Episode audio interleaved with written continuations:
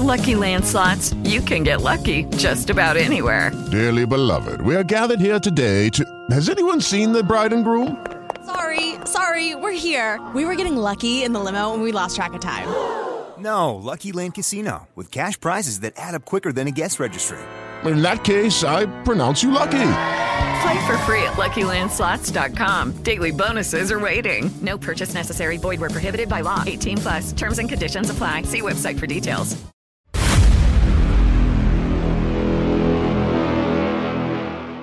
Il narcotraffico è il business criminale più ricco e più letale del pianeta. Solo grazie al narcotraffico l'andrangheta introita fino a 50 miliardi di euro ogni anno. Proventi che poi alimentano un impero criminale che raggiunge ben 57 paesi e tutti e cinque i continenti. Ma come si articola la rete del narcotraffico? Come funzionano le trattative tra i signori della droga sudamericani e i broker calabresi? E poi come l'oro bianco raggiunge le piazze di spaccio? Mamma Santissima, il nostro processo all'andrangheta riparte da qui.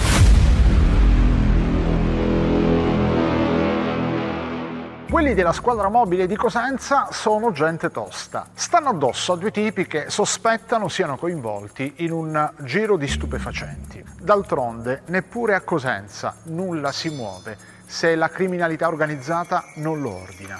I due tipi hanno l'abitudine di incontrarsi allo svincolo dell'autostrada.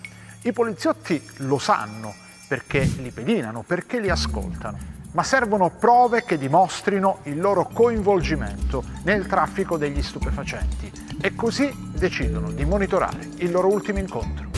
Una mazzetta di denaro contante per poche decine di grammi di narcotico divisi in dosi è destinato alle piazze dello smercio. I due uomini braccati di fatto rappresentano l'ultimo anello della catena del narcotraffico. Dove viene prodotta e soprattutto come la cocaina che viene importata dalle grandi famiglie calabresi grazie alla partnership con i signori della droga sudamericani. Per scoprirlo dobbiamo andare dall'altra parte del mondo. Ci addentriamo nella parte più inaccessibile della selva colombiana. Protetti dai fucili, arriviamo ad un laboratorio clandestino, raggiungibile solo in barca. Qui si produce la pasta base della cocaina, il primo anello della catena del narcotraffico. 34 kilos.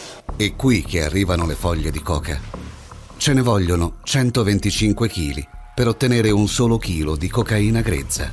Vengono triturate, poi si aggiunge cemento e soda caustica. Quindi vengono calpestate più e più volte per mischiarle bene. Para mezclarla bien con el combustible. Una volta messe nel bidone, si aggiungono benzina e acido solforico. Se non ce n'è, si sostituisce con il liquido per batterie. Mentre la mistura sta a riposare per 12 ore, questo cocalero pressa le foglie di coca, già utilizzate per recuperare fino all'ultima goccia di benzina. El combustible. La mistura viene filtrata e quest'olio si lascia raffreddare fin quando non diventa pasta base, una cocaina grezza che passerà da un altro laboratorio dove si aggiunge il cloridrato. Di questo passaggio se ne occupano i narcos, che poi esporteranno la merce. Da questi bidoni viene fuori la cocaina che entra nelle narici di 19 milioni di persone, l'affare più redditizio e più letale del mondo. Se questa fosse cocaina pura al 90-95%, questo panetto da un chilo verrebbe a costare tra i 40 e i 50 mila euro. Ma questa è cocaina che va tagliata, cioè semplificando mescolata e diluita con altre sostanze. Può essere utilizzata la lidocaina, che è un anestetico per uso medico, il levamisolo, un antiparassitario per cani, o la pectina, che un gelificante alimentare, ma in alcuni casi vengono utilizzati addirittura la calce o il gesso. E da un chilo di cocaina pura se ne ricavano fino a 4,5 di cocaina tagliata, che una volta divisa in dosi sarà immessa sul mercato e verrebbe a costare 50 euro. In pratica, da 4,5 kg di cocaina tagliata, le grandi famiglie dell'andrangheta potranno introitare fino a 225.000 euro. Ma lo ricordiamo, tutto parte da questo panetto, un panetto costato appena, si fa per dire, tra i 40 e i 50.000 euro. E attenzione, le grandi famiglie di certo dal Sud America non ne importano solo un chilo, ma quintali e tonnellate. I signori della droga sudamericani hanno teso un tranello ai partner calabresi o sono stati sequestrati dalla Guardia di Finanza che ha mantenuto riservata la notizia seminando così il panico nella rete dei narcos. 8.000 kg, un business da 400 milioni di euro. Cocaina che se fosse stata immessa sul mercato avrebbe addirittura quadruplicato il proprio valore. 8.000 kg, un business da 400 milioni di euro. È questo l'impero del narcotraffico. Il vero problema dell'andrangheta oggi non è come fare soldi, ma è dove investire e dove impiegare tutti i soldi che ha già fatto. L'andrangheta ben presto capisce che questo è un settore in cui bisogna provare a, a dividere equamente il rischio eh, tra più componenti, per cui nascono delle vere e proprie joint venture, chiamiamoli così, criminali, tra varie locali di indrangheta, ciascuno dei quali partecipa pro quota ad una singola importazione, ovviamente i profitti poi andranno divisi pro quota, ma in tal modo si ottiene anche che è, quello che è una parcellizzazione, un frazionamento del rischio che ricade ovviamente su ciascuna delle componenti di questa joint venture estemporanea. Questi sono dei veri e propri broker, nella indagine per esempio dei Collo queste figure erano rappresentate da personaggi di primissimo piano come erano Scali Natale di Marina di Gioiosa Ionica e Barbieri Vincenzo, poi successivamente assassinato. E ciascuno di questi soggetti aveva dei propri eh, ambasciatori plenipotenziari in territorio oh, colombiano col precipuo compito di eh, allacciare questi rapporti con i cartelli, con dei narcos colombiani e nello stesso tempo oh, garantire il pagamento di quanto acquistato. Fino a quando il, il rapporto tra uh, il car singolo cartello di narcos colombiano che esporta la cocaina e l'organizzazione di, di Indrangheta che la importa è nella sua fase embrionale. I colombiani era prassi comune ed è prassi comune che eh, all'atto della spedizione del narcotico pretendano un uh, soggetto appartenente all'organizzazione importatrice, acquirente per intenderci, che si sposti in Colombia e funga da vero e proprio ostaggio e pegno umano, diciamo, di quello che sarà poi il pagamento del, uh, del narcotico. È chiaro che più evolve il rapporto e più vanno avanti le singole transazioni illecite, più fiducia subentra e quindi poi viene, può venire anche meno la figura del, uh, dell'ostaggio. Parliamo di importazioni di narcotico in Italia di quintali e tonnellate. Di questo ci occupiamo quando si parla di narcotraffico di un certo livello non possiamo predeterminare un prezzo oh, di acquisto oh, alla fornitura della, della, cocaina. Perché? Perché il prezzo varia a secondo degli accordi che intervengono tra i narcos che forniscono, tra i cartelli colombiani che forniscono il narcotico e chi la compra. Il prezzo del narcotico con rischio uh, a, di sequestro, tra virgolette, a carico del, uh, di chi cede la, la cocaina, quindi del venditore,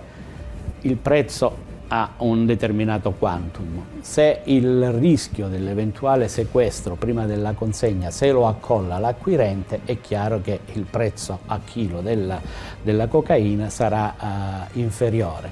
Ci sono una serie di variabili eh, che eh, ovviamente derivano dal tipo di trattativa che viene conclusa, però diciamo che normalmente il, la, cocaina uh, veniva acquistata per quella che è l'esperienza investigativa e processuale fatta in, questi, eh, in queste operazioni, in questi processi, tra i 20.000 e i 25.000 dollari americani a chilogrammo. Noi parliamo di cocaina che viene fuori direttamente dalla, dalle cosiddette cusine eh, dei cartelli colombiani, cusine che sarebbero i laboratori che insistono nelle aree sottoposte al controllo eh, governativo, quindi nelle aree della giungla colombiana. I controllate dai cosiddetti cusineros, cioè le persone preposte a, a, raccogliere non solo la foglia di coca, ma a lavorare ed estrarle dalla foglia di coca prima la pasta e poi il cloridrato di cocaina. Quindi noi ci troviamo di fronte a un narcotico che eh, ha una presenza di principi attivi droganti che normalmente oscilla tra l'80 e il 95-97%. Che significa questo? Con un chilo di quella cocaina acquistata direttamente alla fonte, lavorandola io, organizzazione di Indrangheta, riesco a ricavarne per lo spaccio tre volte tanto o quattro volte tanto quel peso. Quindi da un chilo, tre chili o quattro chili.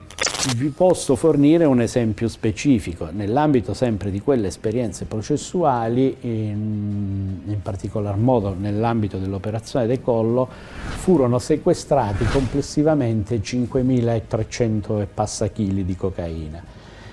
Di questo quantitativo ne furono sequestrati um, circa 800, 700 e passa tra il porto di Salerno e il porto di Gioia Tauro.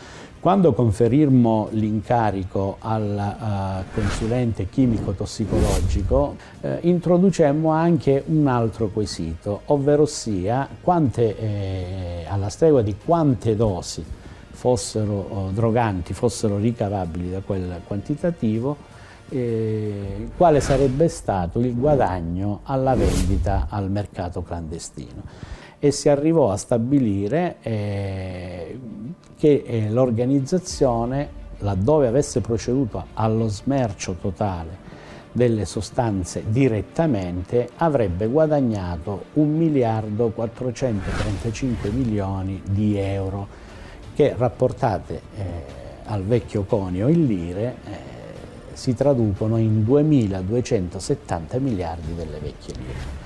Ora questi 700-800 kg rappresentavano grosso modo un settimo, un ottavo di quello che era stato sequestrato.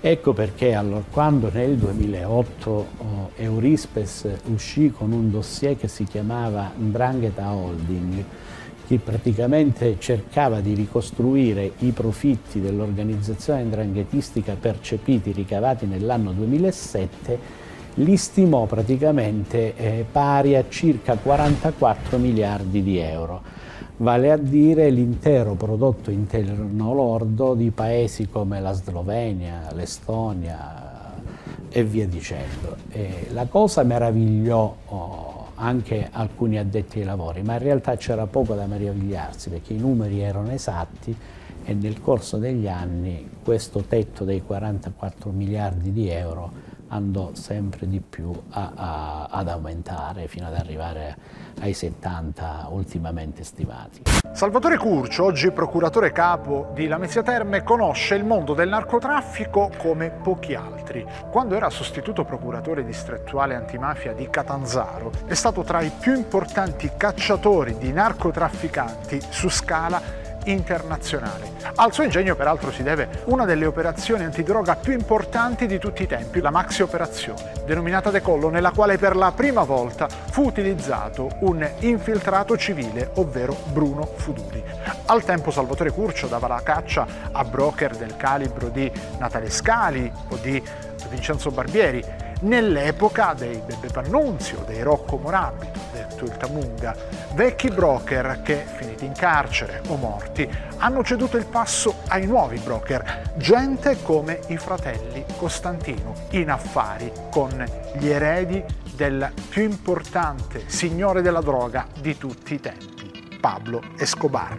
Materiale ottimo, di qualità assoluta, dicono i broker, che non trattano soltanto cocaina con i cartelli sudamericani, ma trattano anche con altri cartelli, il cartello magrebino, quello albanese, quello medio orientale e importano fumo, cioè hashish, eroina.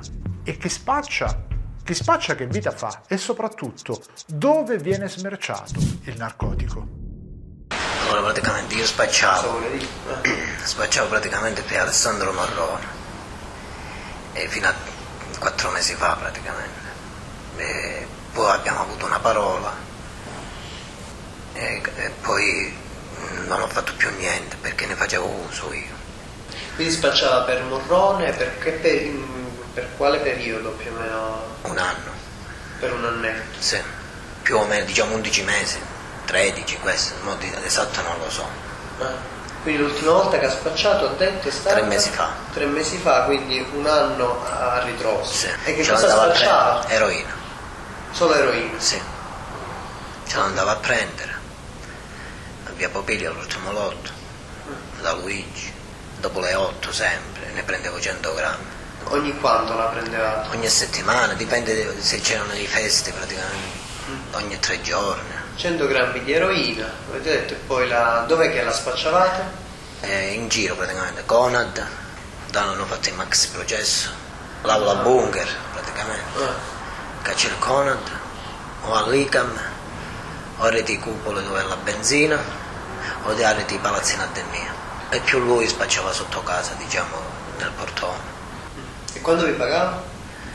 In prima mi dava la settimana 150 euro, poi ho cominciato a usare l'eroina e non, non mi è pagato più, anzi. No, dico chi, chi si pigliava la, Sì. la droga, quando vi dava ogni volta che Ogni pezzo erano 40 euro, 40 euro a pezzo.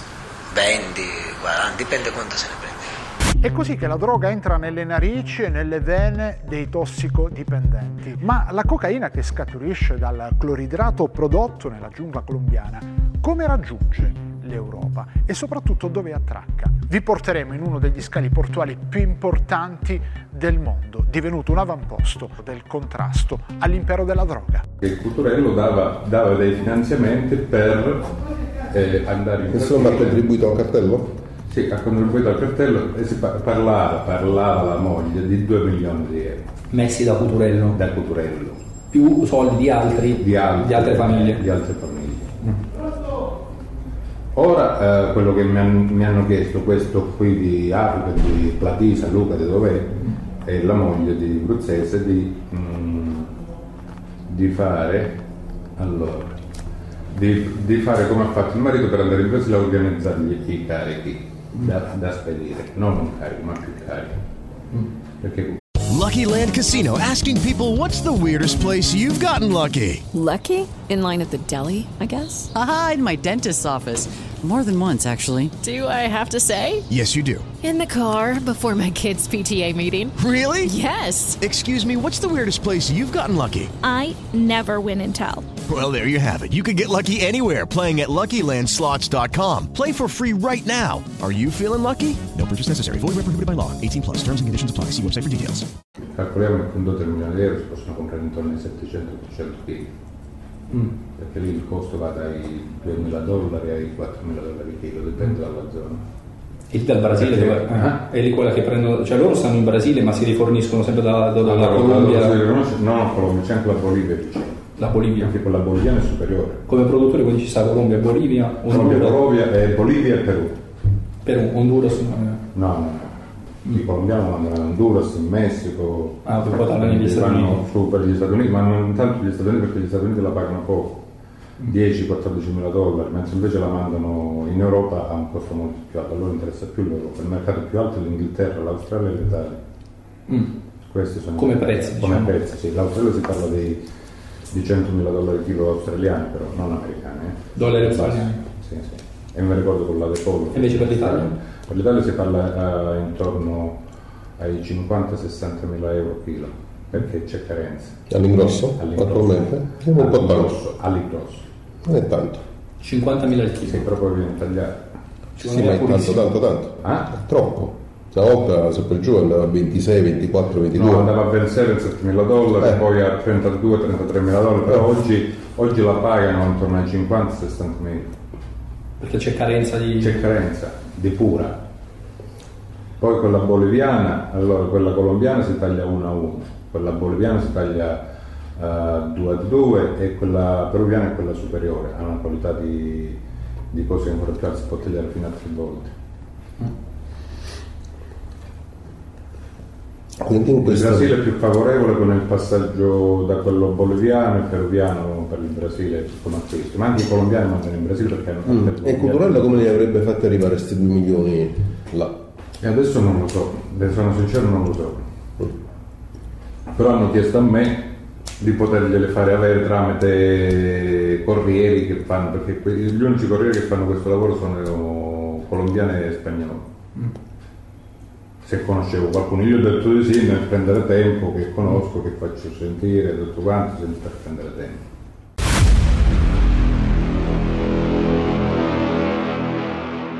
Solo nel 2021 nel porto di Gioia Tauro sono state sequestrate ben 17 tonnellate di cocaina. In pratica, guardie di finanza, polizia di Stato e carabinieri hanno fatto evaporare affari tra gli 850 milioni e i 3 miliardi e 400 milioni di euro. Ma come funziona la lotta al narcotraffico in uno degli scali portuali più importanti del mondo?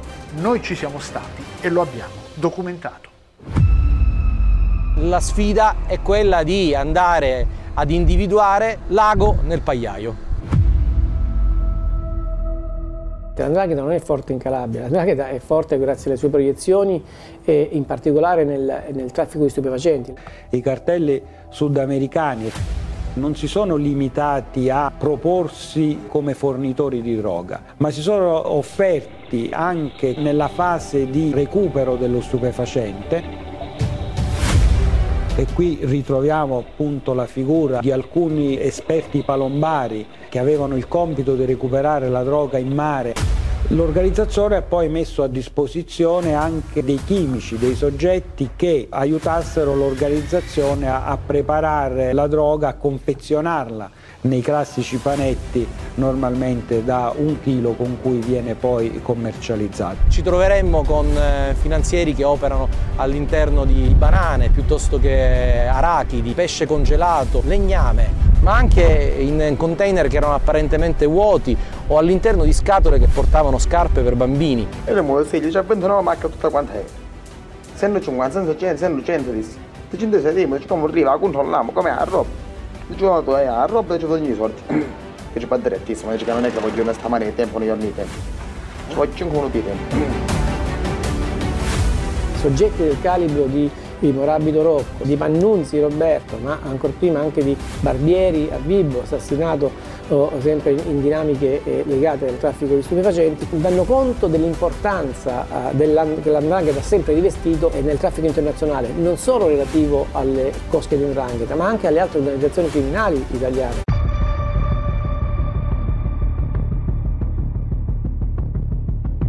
Gioia Tauro prendono 500 kg, capito cosa fanno?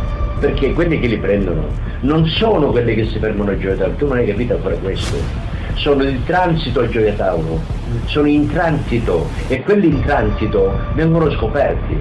A Gioia Tauro non arriva al porto, a Gioia Tauro viene buttato in mare, hai capito? Viene buttato in mare a Gioia Tauro. Con gli ultimi dati ufficiali di, resi disponibili dalle relazioni ministeriali, il porto di Gioia Tauro rappresenta da solo oh, il 59% circa dei sequestri effettuati a livello nazionale.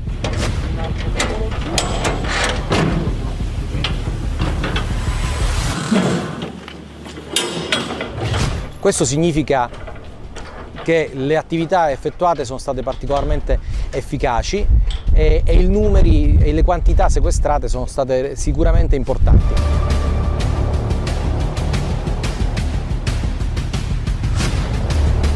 Non ci dobbiamo dimenticare che quanto più alto è il traffico oh, commerciale che insiste all'interno dell'infrastruttura, tanto più le organizzazioni criminali cercano di sfruttare eh, il numero se è vero che abbiamo sul nostro piazzale in questo momento oltre 50.000 box, eh, il container contaminato probabilmente può essere uno o due su ogni frangente, su ogni, su ogni consegna. Il porto di Gioia Tauro è sicuramente uno dei porti strategici, una delle porte d'ingresso dei grandi quantitativi di cocaina in Europa, insieme rimanendo in Italia ai porti di Genova, di Livorno, estendendo ovviamente il panorama a livello europeo, i porti olandesi, i porti del, di Anversa. Sono sicuramente un'area strategica che quindi ha offerto alle famiglie di Ndrangheta storicamente coinvolte ai massimi livelli nel traffico di stupefacenti, ha offerto una soluzione logistica a portata di mano che ovviamente l'organizzazione criminale, l'andrangheta, non si è fatta sfuggire assumendo un controllo eh, asfissiante su quel, eh, su quel sito eh, strategico. Per circa un decennio il porto di Gioia Tauro è stato l'accesso usato dall'andrangheta in via quasi esclusiva per importare imponenti quantitativi di cocaina in Italia. Il lavoro svolto in questi dieci anni dalla Guardia di Finanza e dall'Agenzia delle Dogane nel porto di Gioia Tauro ha permesso di porre un freno alle importazioni, imponendo all'andrangheta di spostare i propri traffici verso altri porti d'Italia e d'Europa. La fase repressiva però costituisce solo la parte conclusiva di un difficile lavoro di intelligence che nel corso degli anni è andato via via affinandosi. I finanzieri di Gioia Tauro conoscono questo piazzale come le loro tasche, conoscono i singoli posti dove, dove i container vengono riposti, conoscono i movimenti che, dove, che devono fare, eh, vengono a controllare, a, a, vedere, a visionare, a supervisionare quello che, eh, che, succede di giorno e quello che succede, che succede la notte. Siamo entrati nel grande terminal portuale per documentare dall'interno, con immagini e voci, i metodi di contrasto all'andrangheta e al traffico di droga da parte delle forze di polizia. Quindi noi recuperiamo l'imballaggio e recuperiamo la filiera produttiva per capire poi nel porto di destinazione se ci rientrano in contrabbando o meno. Il sole è già alto quando il box scaricato dalla porta container arriva nel piazzale di controllo del porto di Gioia Tauro li buttano come duty free, però sono ovviamente tutti quanti. I finanzieri uomini dell'Agenzia delle Dogane si muovono rapidamente per controllare i documenti di carico prima di iniziare l'ispezione. Poi quando sono poi dichiarati non è che ci fanno tutte le eccezioni, non, non hanno, non c'è, no, non c'è una Un militare delle fiamme gialle con tronchesi in mano taglia il sigillo e i portelloni del container si aprono. È una normale giornata di lavoro per i finanzieri nel grande scalo portuale calabrese, un lavoro incessante che non conosce soste. I controlli nel porto sono importanti, ma lo sono anche le indagini sul territorio da parte delle forze di polizia. Ognuna di queste, di queste strade con sé, porta con sé la storia di, di un finanziere di Gioia Tauro che, eh, che ha lavorato per contrastare quelli che sono stati i fenomeni illeciti che negli anni si sono perpetrati eh, qua all'interno del porto.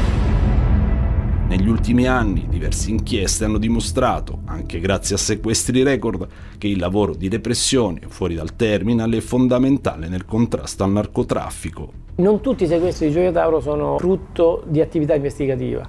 A volte si tratta di sequestri da cui parte un'attività investigativa. Si è specializzata la ricerca nello stupefacente attraverso una serie di analisi di rischio che sono state messe a punto appunto dalla Guardia di Finanza che vedono valutati tutta una serie di elementi che eh, portano a, a, a sottoporre a controllo, e i controlli sono numerosissimi, attraverso degli scanner altamente sofisticati e attraverso l'attività uh, materiale da parte della Guardia di Finanza e delle, dogane, un, un, rilevante numero di containers. Vengono sottoposti a controllo anche container che non sono oggetto di precedente eh, attività investigativa. Si tratta di attività di, di analisi di rischio che portano porta a dei risultati positivi, al sequestro dello stupefacente e quindi di là alla partenza, all'avvio di un'attività di indagine che ci deve consentire di eh, eh, capire, di comprendere la destinazione, la ramificazione dell'organizzazione che attraverso anche le sfiltrazioni nel porto di Gioia Tauro ci consente di eh, giungere all'individuazione dei responsabili. Lui è Rocco Molè, è la prima volta che finì nei radar dell'antimafia era ancora minorenne, mentre suo fratello Antonio, di pochi anni più grande,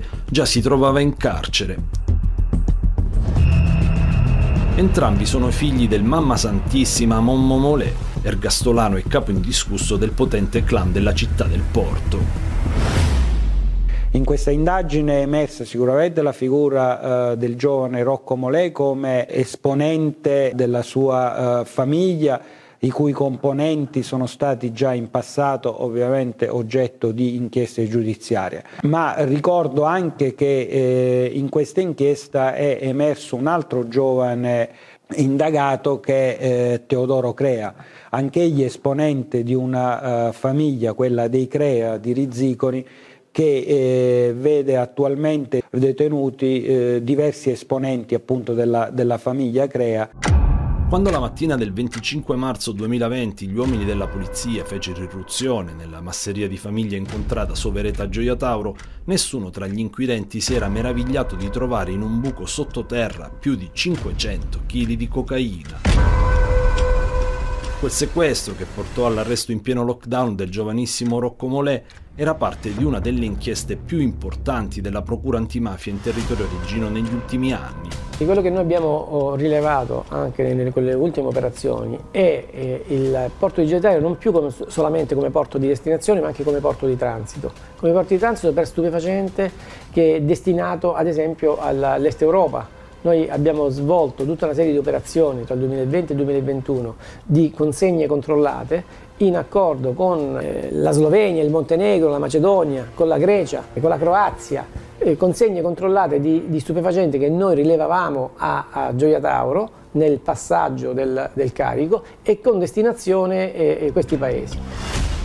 Anche l'indagine Nuova Narcos nasce come continuazione di un'indagine pregressa, anch'essa balzata agli onori delle cronache per le sue dimensioni, per la sua importanza, che è l'indagine Andover. Quindi nasce come prosecuzione sulla famiglia Molè di un'indagine che nella prima parte Andover aveva visto invece come eh, soggetti principali indagati esponenti della eh, famiglia Pesce.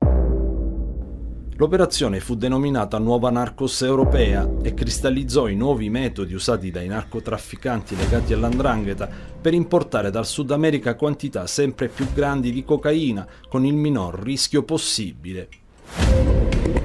Palombari furono assoldati per recuperare la droga in alto mare, mentre alcuni chimici erano stati fatti arrivare direttamente dal Perù per lavorare la polvere bianca Gioia Tauro. Uno dei registi di quell'operazione sarebbe stato proprio Rocco Molè. A Gioia Tauro aveva creato un laboratorio chimico con l'obiettivo di tagliare la cocaina grazie a mani esperte, dopo che i palombari avevano recuperato il carico in mare. La cocaina sequestrata nella sua masseria però era arrivata in Calabria con il metodo tradizionale, lo stupefacente, secondo quanto emerso dalle indagini, era giunto qualche giorno prima al porto di Gioia Tauro dentro un container e poi fatto uscire dallo scalo da operatori infedeli trasferire un carico dal Sud America all'Italia o al nord, al nord, Europa richiede necessariamente un, un, contatto e un collegamento sui tempi, le modalità, eh, eh, la logistica, eh, tutta una serie di, di, indicazioni che non possono che essere fornite attraverso comunicazioni che eh, vanno da quel paese eh, eh, extraeuropeo all'Europa. Noi dobbiamo, dobbiamo introdurci in questo flusso comunicativo o, o dire, decriptando i messaggi e riuscendo ad arrivare a, a ricostruire il singolo carico, il singolo traffico che ci porterà poi all'organizzazione. Tonnellate e tonnellate di cocaina sequestrate nei porti di Gioia Tauro, di Genova o di Livorno. Ma questa droga, assieme alla droga sequestrata sulle strade, che fine fa? finirà distrutta. Se i grandi traffici internazionali sono prevalentemente appannaggio delle storiche enclave della Locride, della Piana di Gioia Tauro, del Vibonese, la rete dello smercio mette insieme le grandi famiglie della Calabria e non solo.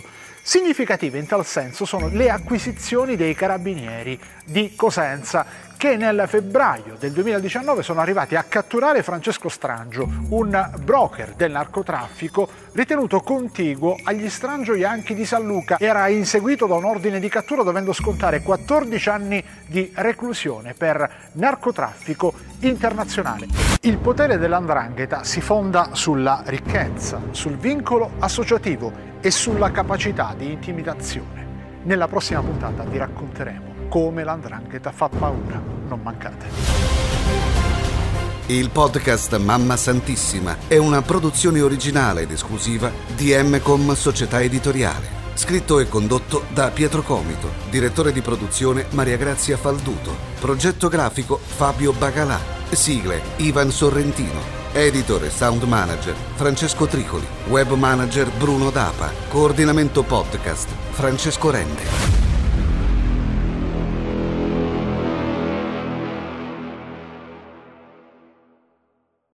Lucky Land slots, you can get lucky just about anywhere. Dearly beloved, we are gathered here today to. Has anyone seen the bride and groom? Sorry, sorry, we're here. We were getting lucky in the limo and we lost track of time. No, Lucky Land Casino, with cash prizes that add up quicker than a guest registry. In that case, I pronounce you lucky.